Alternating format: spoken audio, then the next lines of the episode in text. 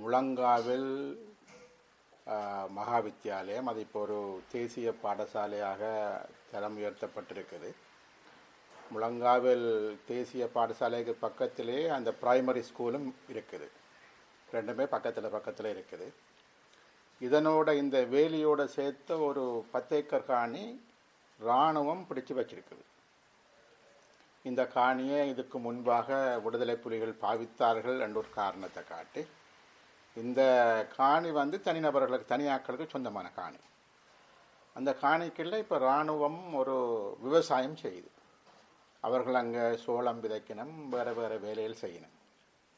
இந்த மகா வித்தியாலயத்தில் வந்து ஆண்கள் ஆசிரியர்களுக்கும் பெண் ஆசிரியர்களுக்குமான ரெண்டு குவார்ட்டர்ஸ் இருக்குது இந்த குவார்ட்டர்ஸில் வந்து யாழ்ப்பாணத்தில் இருந்து போகிற ஆசிரியர்கள் இந்த குவார்ட்டர்ஸில் தங்கி தான் படிப்பிக்கணும்.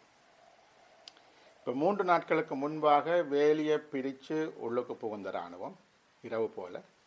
அந்த ஆசிரியர்களுடைய கதவை பெருமா பெருசாக தட்டி அல்லது அதை உடைக்க முயற்சி செய்து ஆசிரியர்கள் எல்லாம் கூக்குரலிட்டு பிறகு வெளியாட்கள் வந்ததன் காரணமாக அவைகள் தப்பி போயிட்டன. பிற்பாடு இது இராணுவத்துக்கு இராணுவ அந்த பிரதேசத்துக்கு பொறுப்பான இராணுவ தலைமைக்கு அறிவிக்கப்பட்டு அவர்களும் வந்து பார்த்து நடந்த சம்பவம் உண்மை என்று சொன்னதை அவர்கள் ஏற்றுக்கொண்டு வேலியை அடக்கித்தாரம் வேண்டும். அந்த இராணுவத்தை அங்கே இருந்து மாற்றி தாங்கள் அந்த இராணுவத்தை மாற்றுறோம் என்று சொன்னால் இராணுவத்தை மாற்றி வேறு இராணுவத்தை விடுறோம் என்று சொல்லி சொல்லிட்டு போயிருக்கணும். ஆனால் இன்றைக்கு வரையில் வேலி அடைக்கப்படையில்லை இந்த பாடசாலைக்கு வந்து மேலதிகமான காணி தேவை உண்டு. ரெண்டாவது பக்கத்தில் இருக்கிற காணி வந்து பொதுமக்களுக்கு சொந்தமான காணி. ஆகவே இந்த இராணுவம் தொடர்ச்சியாக அந்த காணியில் இருக்கிறதன் காரணமாக இப்பொழுது பாடசாலையில் வந்து ஆசிரியர்கள் படிப்பிக்கிறதுக்கு பிரச்சனை.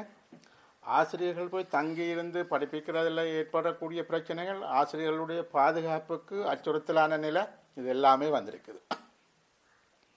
தொடர்ச்சியாக நாங்கள் சொல்கிறோம் இது இராணுவம் வந்து இப்படியான பிரதேசங்களில் தேவையில்லை. மேலதிகமான இராணுவம் எல்லாத்தையும் எடுக்க வேணும் என்று இராணுவம் எங்கே இருக்கலாம் என்று சொல்லி சொன்னால் இவர்கள் சொல்கிற தேசிய பாதுகாப்பு என்று இவர்கள் கருதினால் பாதுகாப்புக்கு குந்தகமாக அல்லது பாதுகாப்புக்கு அச்சுறுத்தல் எங்கெங்கே இருந்து வருமோ அவ்வாறான இடங்களில் இராணுவ முகாமை வச்சிருப்பது என்பது வேறு.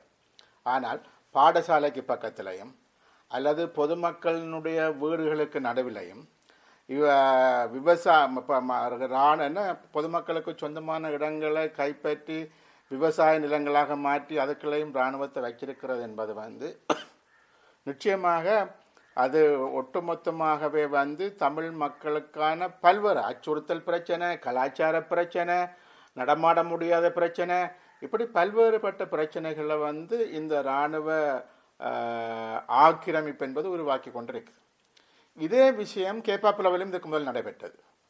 கேப்பாப்புலவில் இருந்த பெண்களும் வந்து இவ்வாறு இராணுவத்தின்றால அவர்கள் வேலி பாஞ்சு போய் அச்சுறுத்தலுக்கு உள்ளாக்கப்பட்ட சம்பவம் நடந்திருக்கு. இது மாத்திரமில்லை இன்னும் பல நூறு சம்பவங்கள் இப்படி நடந்திருக்குது. பல குழந்தைகள் கற்பழிக்கப்பட்டிருக்கணும் இதெல்லாம் முன்னர் பத்திரிகையிலிருந்து வந்த செய்திதான்.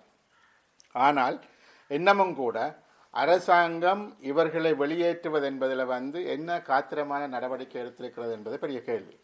இப்போ வந்து இந்த வலிகாமம் வடக்கை பற்றி மாத்திரம்தான் பேசப்படுது. வலிகாமம் வடக்கிலிருந்து இராணுவம் வெளியேற வேணும் என்பது சரி. வலிகாமம் வடக்கில் மாத்திரமல்ல. யாழ் குடாநாட்டிலிருந்து மாத்திரமல்ல.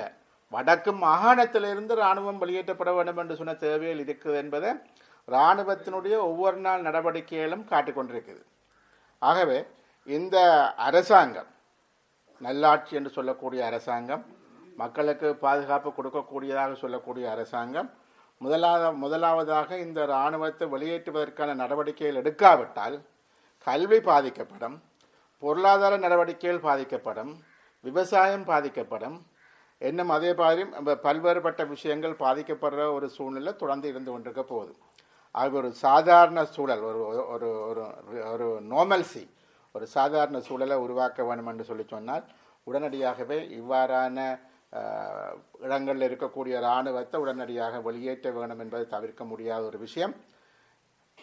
பிரதமரும் ஜனாதிபதியும் அவர்கள் உடனடியாக இந்த விஷயங்கள் அக்கறை செலுத்தி இவ்வாறான இராணுவ முகம் எல்லாத்தையும் அகற்ற வேணும். விடுதலை புலிகள் இருந்தார்கள் என்பதற்காக வந்து காணிகளை அபகரிக்கிற ஒரு வேலையை இராணுவம் செய்ய இயலாது என்பதை வந்து இலங்கை அரசாங்கம் புரிஞ்சு கொண்டு அவர்களை விடுவிப்பதற்கான அந்த அந்த காணிகளை விடுவித்து மக்களுக்கு ஒரு சாதாரண சூழல் உருவாகிறதுக்கான வழியை உருவாக்கி கொடுக்க வேணும் இது மிக மிக முக்கியமான ஒரு விடயம் என்று நாங்கள் கருதுகிறோம்.